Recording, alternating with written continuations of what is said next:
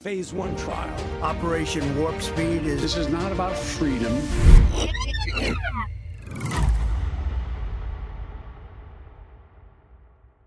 It's going to be a fun show tonight. Well, maybe fun, maybe hard to listen to, but I, I think I think some of some of it is important information, and the rest of it is stuff. Well, we need to remember. This is our COVID rewind special, and it's time for us to remember because here's what's happening now. We live in a day and age of social media, of, and 8 million news sources, everything's at the touch of a button, and there's a new huge story or scandal every single day. And what it does is it causes us to forget news that was yesterday, last week, last month. We did we forget about things.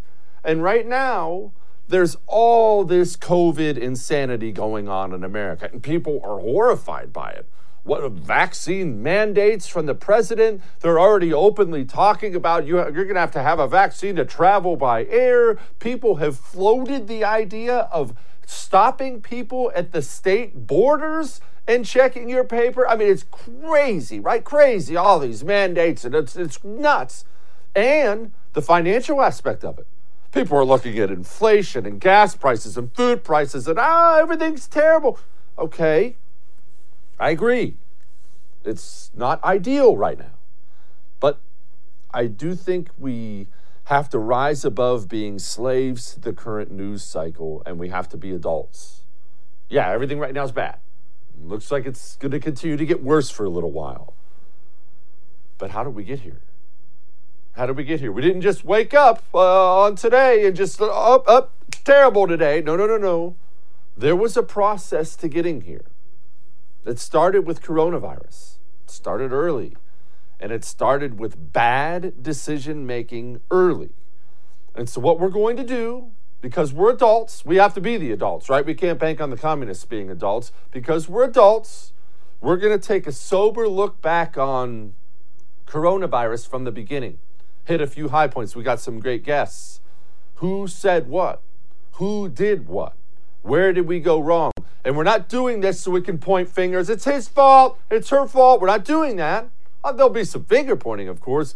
We're doing this so when the next crisis hits our shores, and I promise there will be another one because there's always another one. That's life. When the next crisis hits our shores, we can do a heck of a lot better than we did this time. Because man, did we screw this entire thing up. So let's rewind just a little bit. 2020. January, I bet you didn't remember it was January. January 7th of 2020, that's last year. China confirms it had a novel coronavirus, initially named 2019 nCoV. Now, hold on one second on this. I remember that. And I remember, obviously wrongly, completely dismissing it. Because it's not uncommon at all to have China do that kind of thing. Uh, this is an area where diseases, new diseases, strange diseases have always broken out. I mean, China was hard on Genghis Khan's army just because of this kind of thing. So, okay, a new disease pops up. All right. January 17th, 2020.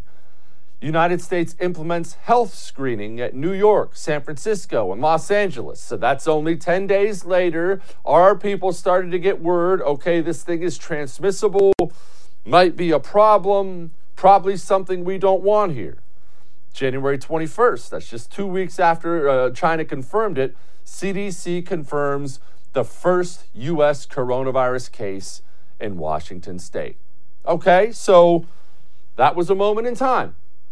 There was a new disease from China. Looks like it could be deadly. All right, we're going to try to get some health screenings, maybe keep it out of here. Boom, it gets here. First case here. All right, moving on. January 23rd, 2020. See, remember how fast this happened, right? Just remember, just January 7th, China confirmed it. January 23rd, partial lockdown in Wuhan, China. WHO, that's the World Health Organization, says coronavirus does not yet constitute an international public health concern. And I do want to I do want to focus on one little bit here of this January 3rd part, January 23rd part. Partial lockdown in China just a quick heads up for you all these lockdowns, all this insanity, That's what China did. That's Communist China's solution. Moving on. January 30th, World Health Organization declares a global health emergency.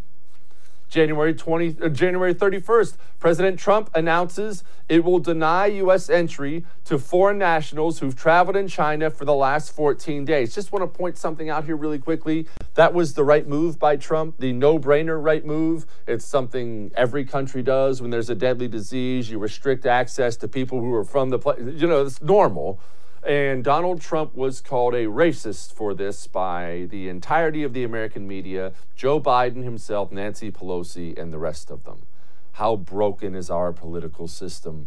We can't even protect the country from disease without racism accusations. These people are so stupid. February 3rd. Again, this thing's moving fast. It was just January 7th. China confirmed they had it. February 3rd, U.S. declares a public health emergency. February 6th, the first COVID death in the U.S. happened. February 11th, WHO names coronavirus COVID 19. February 26th, President Trump puts Vice President Mike Pence in charge of the response. And Mike Pence stepped up, had this to say. Mr. President, um, uh, uh, as, uh, as we've been briefed, while the threat to the American public remains low of a spread of the coronavirus, uh, you have uh, directed this team to take all steps necessary to continue to ensure the health and well-being of the American people. Uh, and the people of this country can be confident that under your leadership, uh, we will continue to bring the full resources of the federal government in coordination with our state and local partners uh, to see to the health and well-being and to the effective response to the coronavirus here in the United States of America. Okay, so just uh, let's recap the recap here. China announces they have a virus. We get word, start to get a couple cases here. Donald Trump announces a ban, called a racist for it, put, puts Mike Pence in charge. So far, so far, up to this point, that was February 26th of 2020. So far, we're fine. All good taking some precautions. Looks like we want to get out ahead of it. And then March 16th happened. And I, I want you to understand something. I'm about to play you a little video clip. And you're going to hurt a little bit when you watch it. But I want you to think about where we are now the inflation, the unemployment, the mandates, the madness, people losing their job, the military purge. I want you to think about where we are now everything bad that's happening right now. I want you to think about it. And now I want you to watch this little video from March 16th, 2020. And this afternoon, we're announcing new guidelines for every American to follow over the next 15 days as we combat the virus. Each and every one of us has a critical role to play in stopping the spread and transmission of the virus. We've made the decision to further toughen the guidelines and blunt the infection now. We'd much rather be ahead of the curve than behind it, and that's what we are.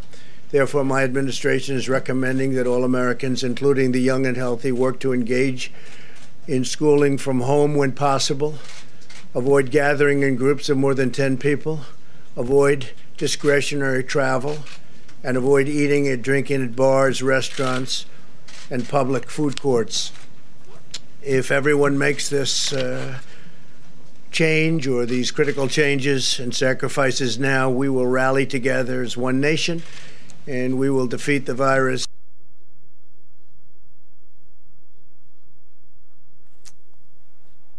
March 18th, 2020.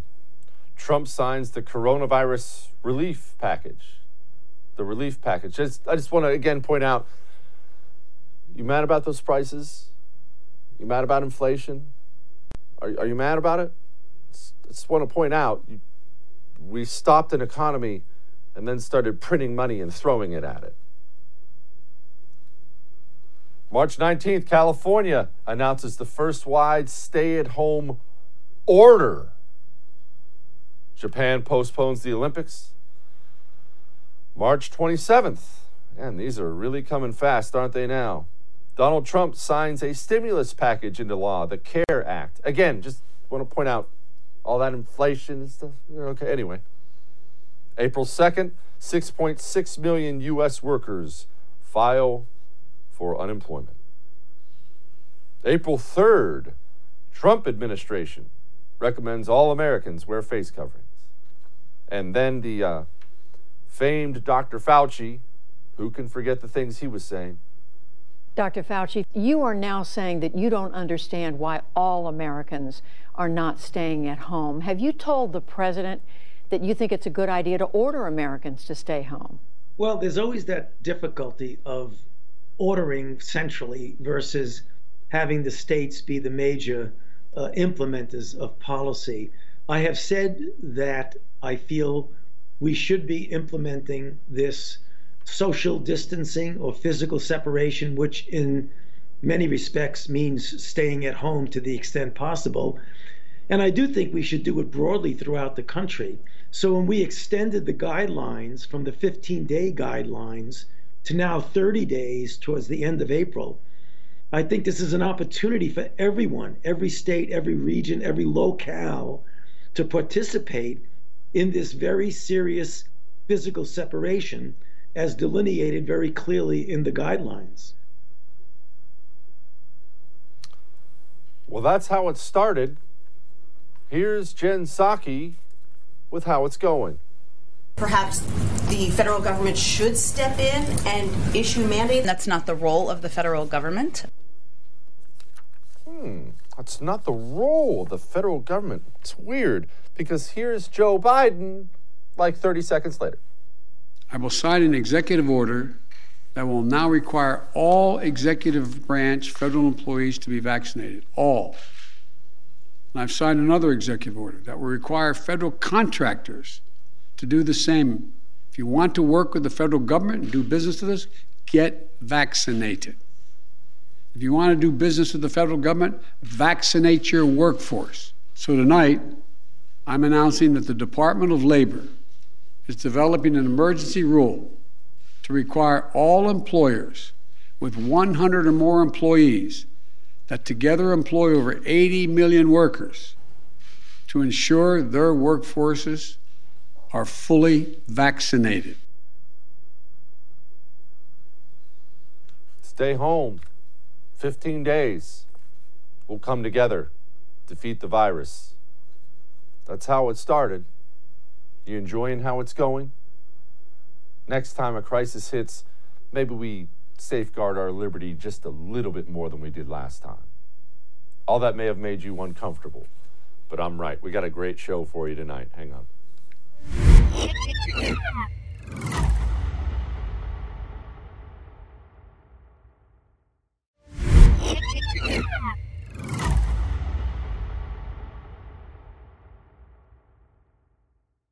Joining me now, obviously the man who doesn't even need an introduction anymore, the great Jack Posobiec, maybe the best wealth of information I know. Jack, uh, we're rewinded the pandemic on tonight's special and, and figuring out the origins of how we screwed it up and the origins of the whole thing. I think people forget this thing started in China, and that's amazing to say, but I do think a lot of people forget that fact.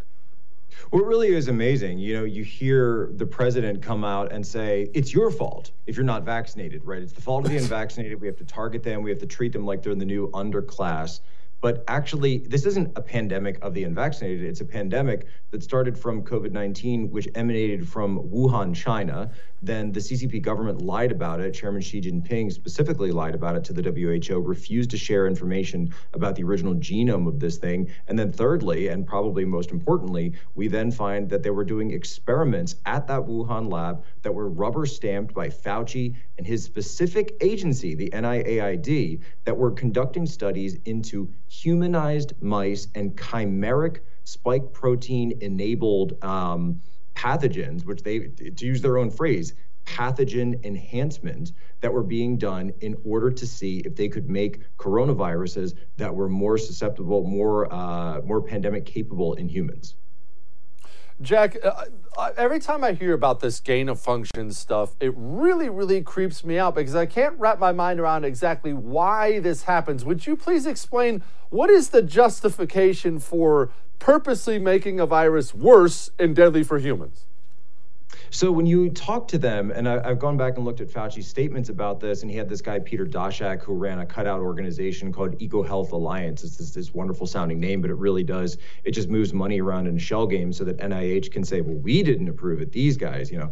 But what they say is is that gain of function is done so that in case there is what they call a spillover incident of one of the coronaviruses, right? So something comes out of one of those caves, infects the villagers, the villagers catch it, they go big, that supposedly they'll have some plan on the shelf. It's kind of like, you know, the military does O plans for Iran or China or North Korea. If that thing kicks off, you have a plan on the shelf that you're ready to put into place. So the idea with behind Fauci and everybody else is that, oh, well, we're going to do the gain of function, so we'll have its plan to actually defeat this thing if something like that happens. Of course, that isn't what happened. Um, they were chasing their tail constantly. They were making up as they went along. They had no idea what they were doing, and it doesn't seem like they had much of a plan at all. Jack, why are we working with China, though, to help create viruses? I, th- that part has really floored me from the very beginning. Hold on, hold on. We are working with the with Wuhan to do this. How long has this partnership been going on? Why is this happening? Right. So this Wuhan partnership goes all the way back, you know, to 2009, 2008. This is right after the SARS pandemic of um, uh, 2001, 2002 happened. So this lab was set up, a biosafety level four lab right there in Wuhan, which was close to the epicenter of the original uh, SARS outbreak. And you can even go back into the WikiLeaks emails that came out. Hillary Clinton had them, and she was even asking questions back then of hey, isn't a biosafety level four, isn't that like where we do the bioweapons kind of programs? Like, why are we working with these things? You know, the French supposedly were involved in this. Um, can somebody ask the French if they've, you know, asked, hey, we're making sure they're not doing anything they shouldn't be doing in that lab, right?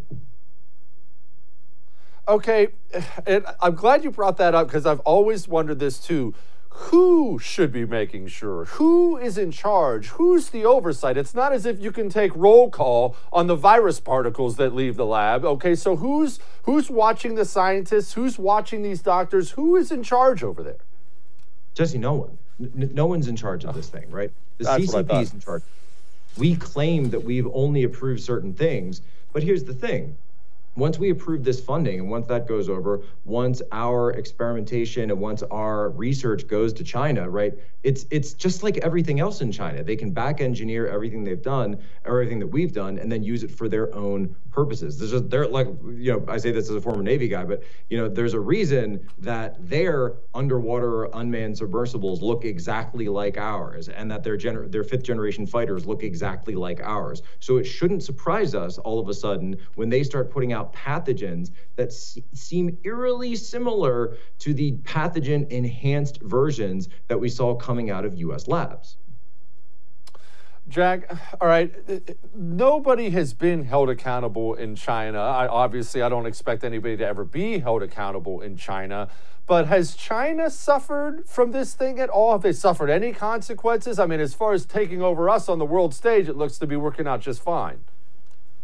Well, it really is. You know, the one thing that you could say, if anything, is that it actually did kind of screw up their supply chains a lot. And you are now starting to see the Chinese debt bubble come to a head to the point where Blackstone is actually pulling out of some of the projects they're dealing with in China. Uh, Evergrande, this huge Chinese um, uh, leveraged firm, over leveraged firm, is now actually being downgraded across the world. So the investors community is actually starting to look at this and say, wait a minute, maybe we shouldn't have been so much in bed with the CCP doing all this debt trap financing with them because they were taking us to the cleaners. This is hitting them, but at the same time, it's hit the United States and the West 10 times worse. Jack, who is Dr. Fauci? Is, is, is, he just some lifelong bureaucrat who maybe had a couple screw ups here? Is he some deep cover CCP agent? I would imagine the answer to that question is somewhere in very, very, very in between. Who is this guy? Because he certainly is the face of a lot of destruction. Look, I mean, this guy is the quintessential bureaucrat, right? When you see Dr. Fauci, he is the system. And I write about this at humanevents.com. I talk about the axis of the elites, the 1% in the United States, the CCP uh, in China, right? You have this idea of pure authoritarianism where if you are part of the system, there are no breaks. There is nothing that is holding you back. There is no oversight. There is no one actually watching what is going on. When it comes to these gain of function research, or when it comes to any of the stuff that's being funded, the stuff that Fauci was pushing, sometimes when, you know, I actually kind of think that he doesn't even know what it was that they were funding over there, what they were doing, because he didn't care. He didn't think of what any of the implications were. He just knew that he had the power to do it and he wanted to do it, so he did. Mike Pence, uh, I mean, Trump handed the keys to this thing to Pence pretty quick, who turned and handed them to Fauci pretty quick. What's the connection there? Is it is there a connection there? Am I looking for something nefarious when something nefarious doesn't exist? Well, you know, that is kind of an interesting question, though, right? Why was it when Pence was supposed to be sort of the head of the coronavirus task force that suddenly he seems kind of asleep at the wheel? And then it was pretty quick that those task force briefings suddenly lost the vice president at them. And, you know, it's kind of similar to when you see Kamala Harris um, not standing up with Joe Biden when she doesn't want to be, you know, held responsible for something. You're not going to pin that crap on me, right? You know, is the sort of the, you know, phrase maybe apocryphal that comes out with Kamala. It does seem very eerily similar to how Mike Pence played this sort of disappearing act when it came to coronavirus, where on those daily briefings, those daily scheduled briefings that were held, all of a sudden he's not found and suddenly it's all blamed on Trump. Jack, do you think the American public is all about the current madness we're going with now as far as mandates and stuff go? I, I, I, understand I'm far to the right of the public. I don't think the public is out there calling for an end to mandates, calling for an end to lockdowns. I mean, I understand you are, I am, but I don't think that's the general consensus. Am I wrong?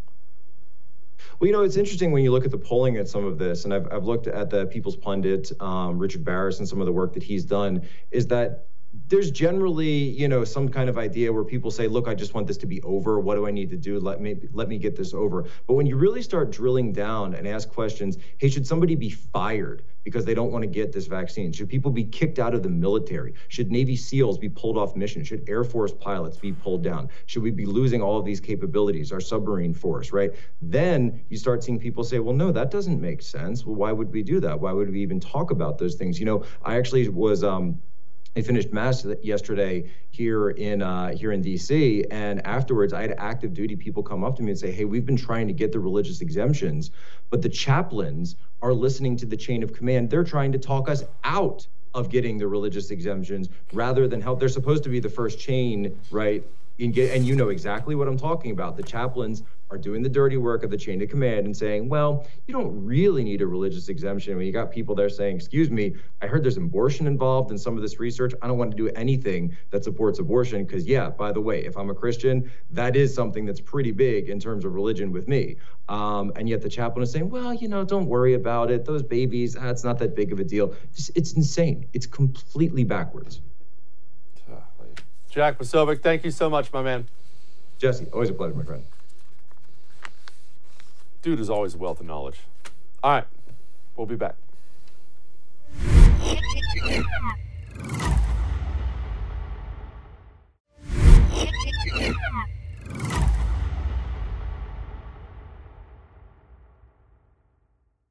She's back.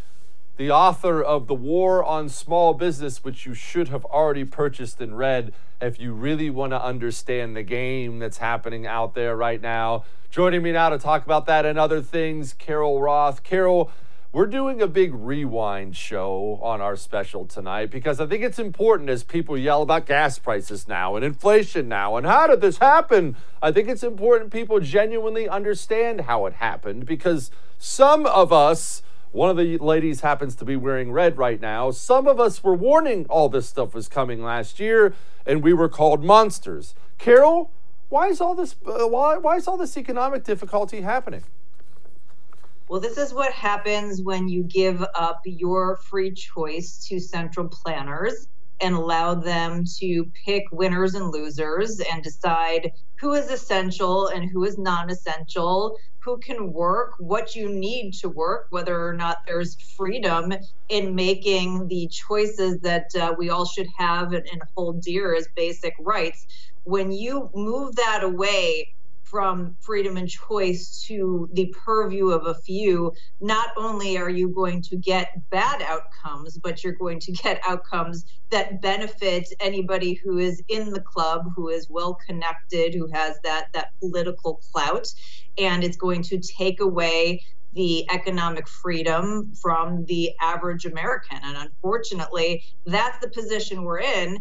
And we, as you know, individuals, are very much to blame because when this started, not enough people did stand up and say, "Forget it. This isn't going to happen."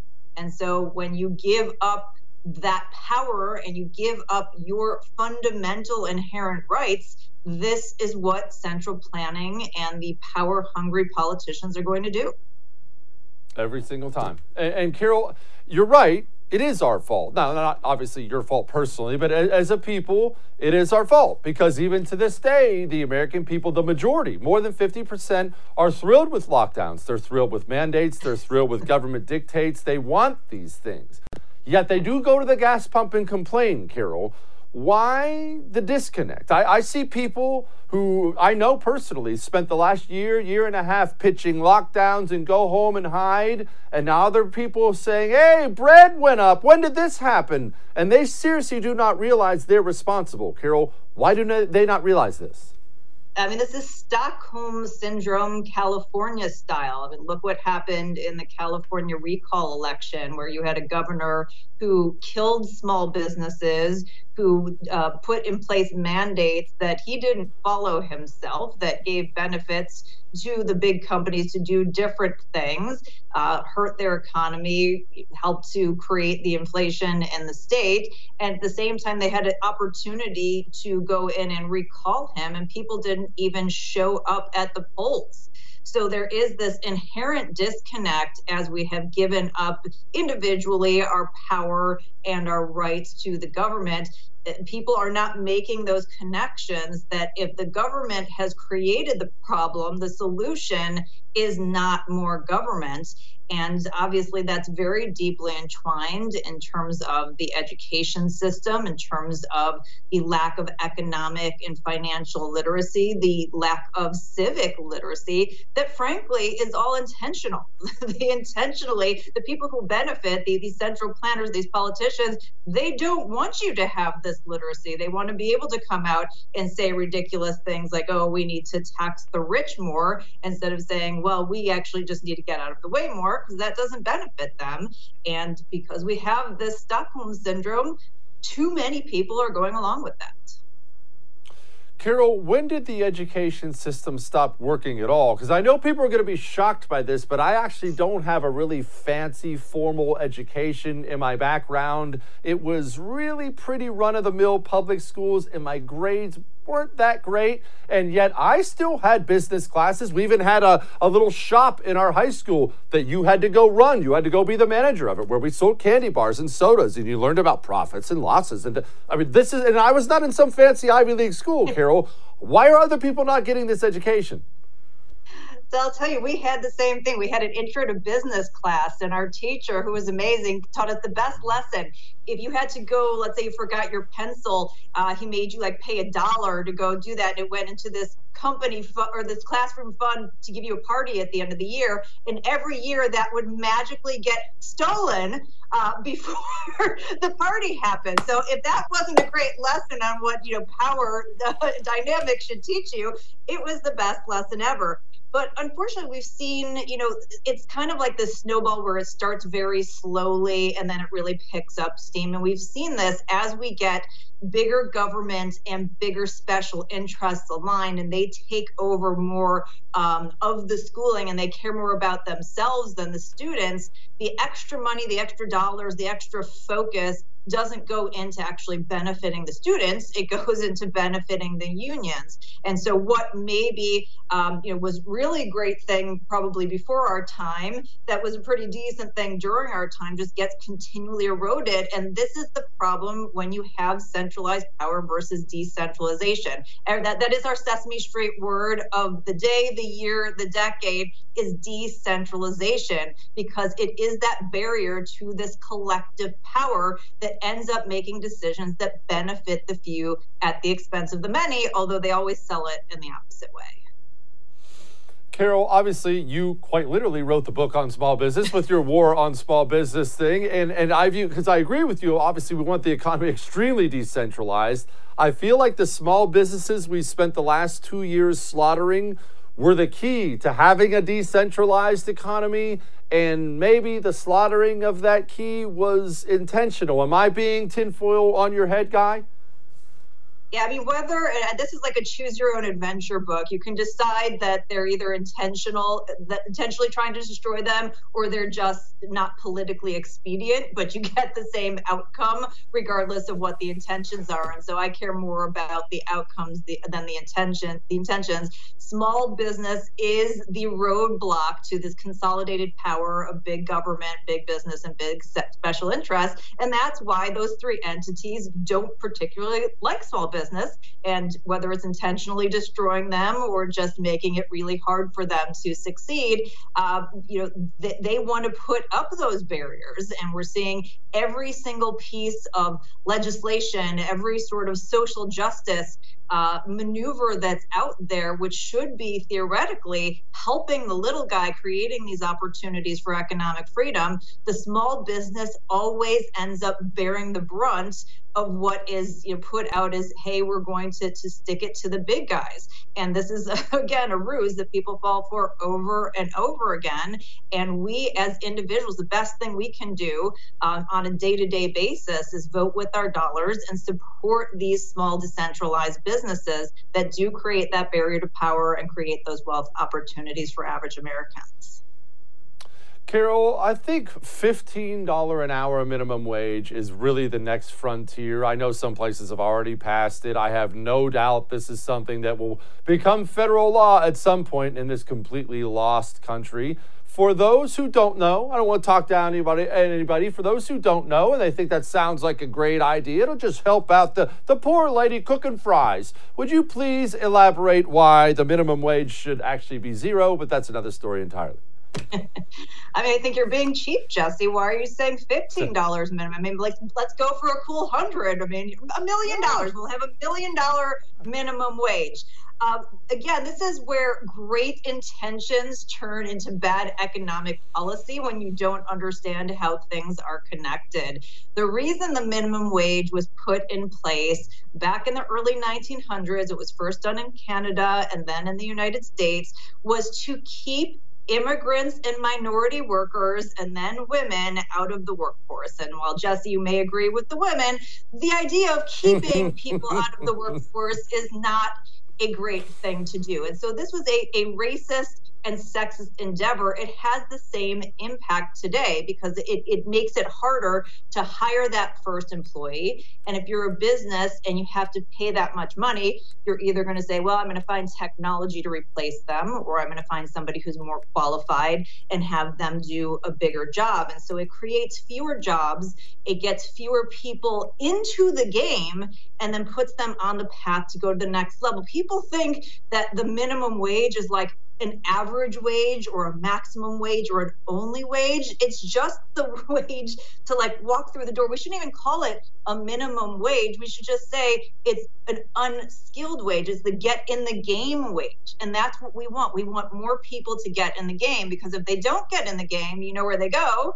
They go onto the government dole and then the government has more power and then they say well we need to take more money and give them universal basic income and help support them with this barrier that they have created in the market and we know this doesn't work. We know that that free choice has brought prosperity to the world every single time it's been tried. So the fact that we keep doing these things to move us away from freedom and choice and putting up these barriers to wealth creation should just be a huge wake up call to everyone. And i understand not everybody understands economics but Read The War on Small Business. Read Basic Economics by Thomas Sowell. Uh, go watch Milton Friedman videos on YouTube. There are different ways this information can be communicated to you, but don't let that good intention that you have that you want to help people actually have it hurt people. Carol Roth, everybody. The book is The War on Small Business. Thank you, Carol. You're the best. Well, I'm the best, but you are too. I'm the second best. Thanks, Carol. All right, we'll be back.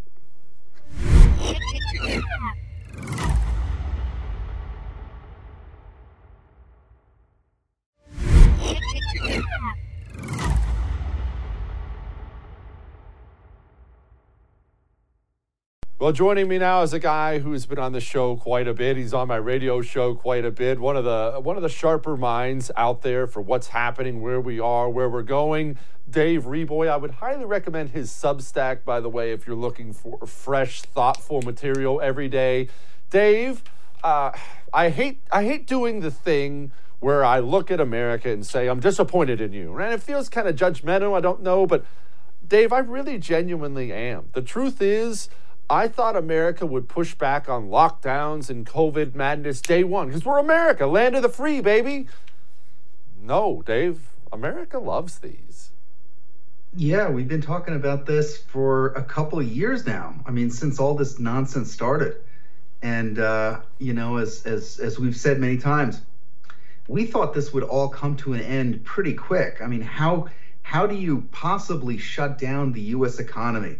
How do you possibly force people into masks and and you know and, and vaccines over a long period of time without anybody revolting without you know anybody really caring? People are like okay you know i can just stay home. I can um, you know i get my direct deposit. Um, i can sit and watch netflix for you know for, for, for on my free time. I can get uh, you know uber eats or grubhub to deliver me food.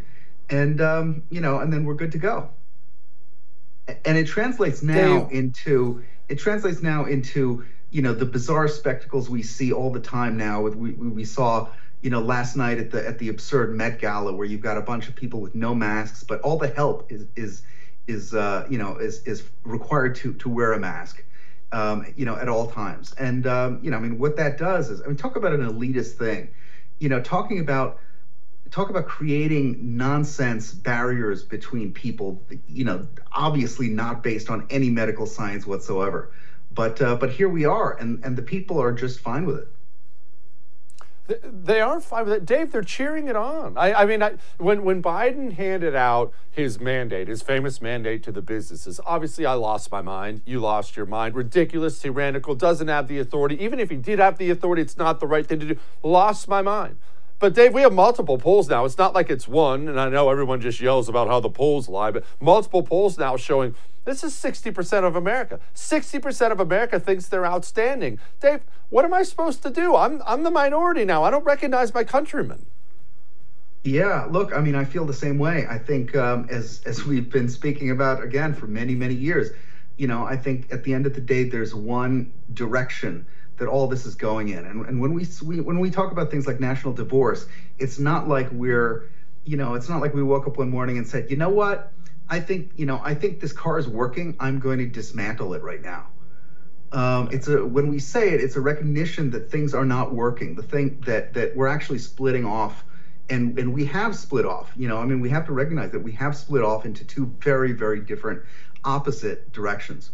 And um, I mean, you know, to, to go back to my example, when I go to a restaurant today and, and I am approached by a waiter or a waitress with a mask on and they read me the specials, I say to them, You're not going to read me the special until you take off your mask.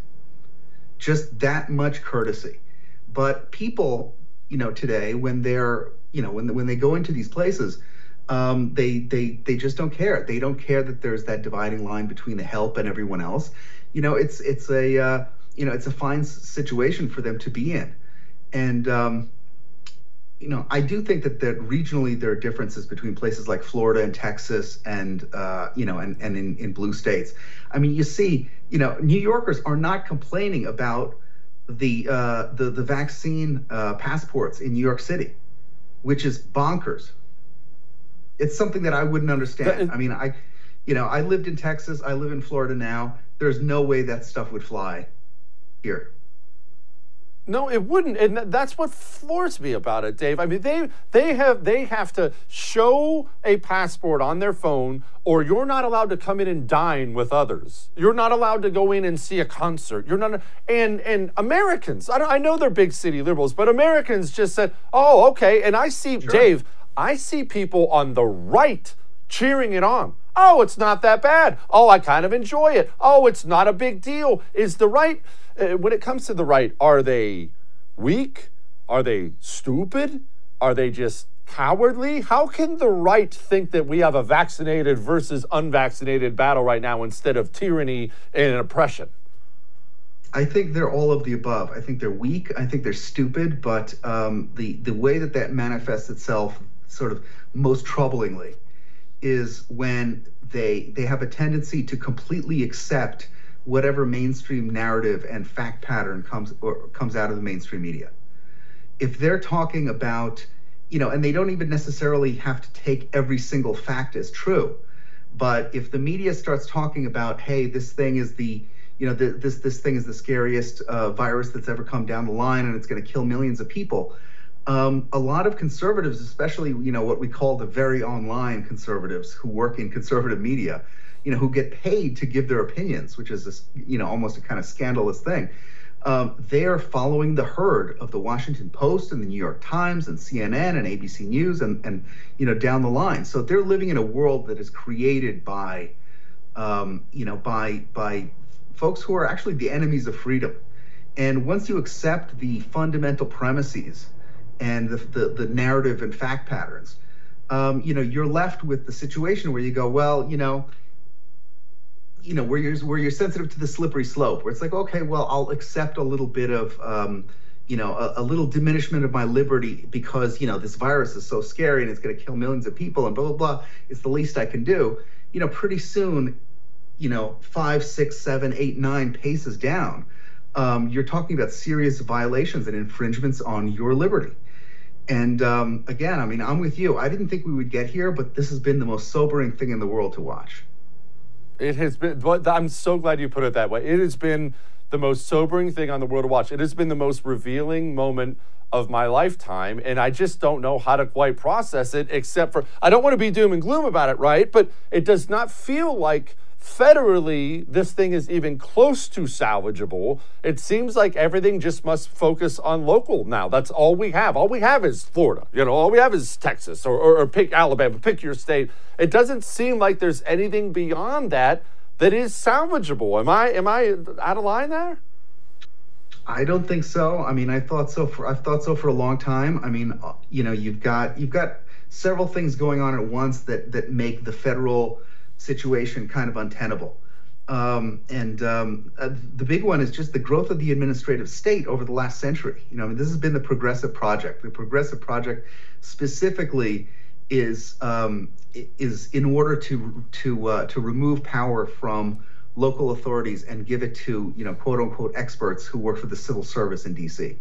And and increasingly, that's where the most consequential decisions are made you know, why is AOC and and Ilhan Omar and and and some of these other members of Congress, you know, why aren't they legislators in the old sense? I mean, these people are social media stars. Well, they're social media stars only because they have nothing else to do. There's no other job description at this point, um, you know, to be a member of Congress than to be a social media star. Um, you know, you're not. Um, you know, all you're doing at most, what you're doing is you're voting up and down on continuing budget resolutions where the budgets are defined by the agencies themselves, uh, you know, asking for more money. It's a self-licking ice cream cone, and as you said, the only solution is local. Which one of those two do you think is hotter, Omar or AOC? I think AOC. She's got. I, I, I've always had a kind of AOC thing. Okay. Okay. You know? That's fair.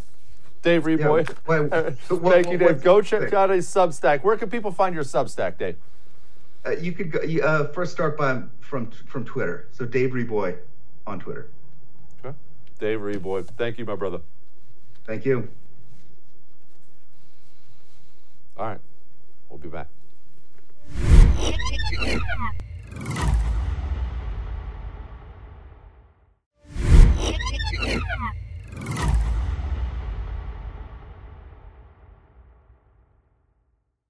it's important to look back.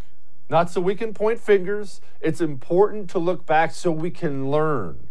We handled this crisis as a nation absolutely terribly. It has brought us to where we are now, divided. Doesn't mean we have to beat ourselves up over it, But it is important to know there's always another crisis coming. Let us resolve to do a bit better the next time. All right. Phase one trial. Operation Warp Speed is. This is not about freedom.